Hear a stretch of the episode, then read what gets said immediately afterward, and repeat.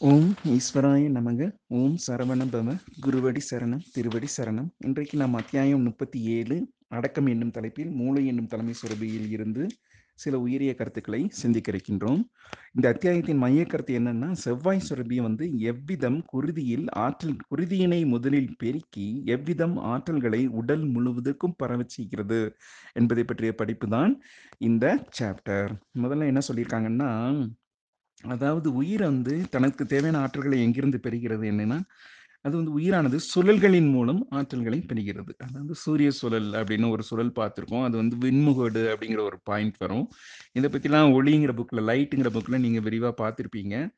பின்னாடி இன்னொரு சந்தர்ப்பத்தில் அந்த சுழல்களை பற்றி பார்க்கலாம். ஸோ இந்த சுழல்கள் வந்து எங்கேருந்து ஆற்றல்களை பெறுகிறதுனா கோள்களில் இருந்து ஆற்றல்களை பெறுகிறது. ஸோ இப்போ நம்ம இதில் ஒரு பாயிண்ட் ரொம்ப கிளியராக தெரிஞ்சுக்கணும். என்னென்னா மூளையானது தனது இயக்கத்திற்கு தேவையான எரிபொருளை கோள்களில் இருந்தும் சூரியனிடம் இருந்தும் சந்திரனிடம் இருந்தும் மின்மீன்கள் இருந்தும் எல்லாத்திலிருந்தும் பெறுறாங்க. நம்ம சூரியன்ட்ட இருந்து மட்டும் பெற்று பெற்றுக்கொண்டிருக்கிறோம் என்பது ஒரு தவறான கருத்து. சரிங்களா? ஸோ இப்போ சந்திர சுரூபியோட பணி என்னன்னா ஒவ்வொரு ஜாம நேரமும் அதாவது பத்து நாளிகைகளுக்கு ஒரு முறைன்னு குறிப்பிட்டிருக்கிறாரு.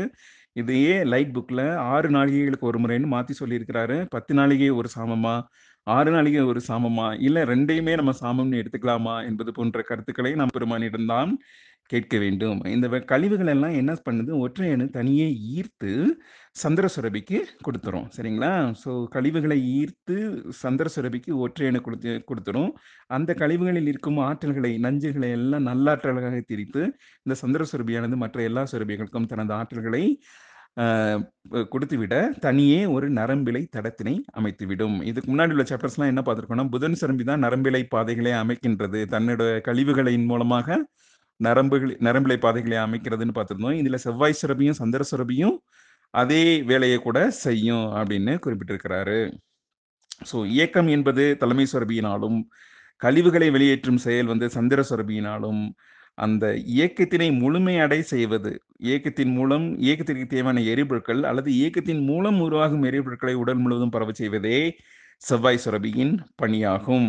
ஸோ தாமிரம் வந்து ஏன் வந்து குருதி வந்து எளிதாக உடல் முழுவதும் பரவுகிறது அப்படின்னா அது வந்து தாமிர ஆற்றலை செவ்வாய் சுரப்பி வந்து தாமிர ஆற்றலை ஈர்க்குது. செவ்வாய் சுரப்பி வந்து செவ்வாய் சூழலின் மூலம் செவ்வாய் கோளின் ஆற்றல்களை ஈர்த்து ஈர்க்கிறது.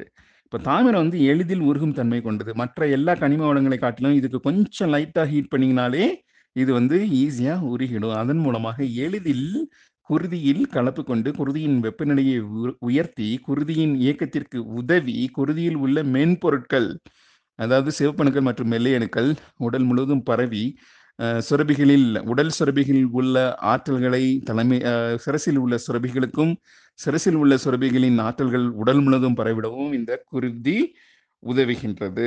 இப்போ குழந்தை வந்து பதிமூணு வயசு வரைக்கும் என்ன பண்ணுதுன்னா அப்படின்னா தலைமை சுரபி தான் தனக்கு சுரபிகள் வந்து அதாவது தலைமை சுரபியை சுற்றியிருக்கும் ஆறு சுரபிகளும் தன்னுடைய உபரியான ஆற்றல்களை தலைமை சுரபிக்கு கொடுக்கிறது. தலைமை சுரபி வந்து அந்த ஆற்றல்களை உடல் முழுவதும் பரவ செய்கின்றது. இந்த பதிமூணு வயசு முடியும் போது தான் இந்த நரம்பிழைகளின் உருவாக்கம் எல்லாம் கம்ப்ளீட் ஆகும். அதுக்கு பிறகுதான் தலைமை ச- ச- சிரசில் உள்ள சுரபிகளுக்கும் உடல் உடலில் உள்ள சுரபிகளுக்கும் உள்ள தொடர்பு என்பது முழுமைப்படுத்தப்படுகின்றது. இவ்விதமே ஆற்றல் பரிமாற்றம் என்பது நிகழ்கிறது. ஸோ பதிமூணு வயசுக்கு மேலே தான் உயிராற்றல் என்பது உடல் முழுவதும் பருகின் பரவுகின்றது. அதுவரை உணவு உயிர் உணவு கொடுக்கும் ஆற்றல்களையே எரிபொருளாக ஏற்று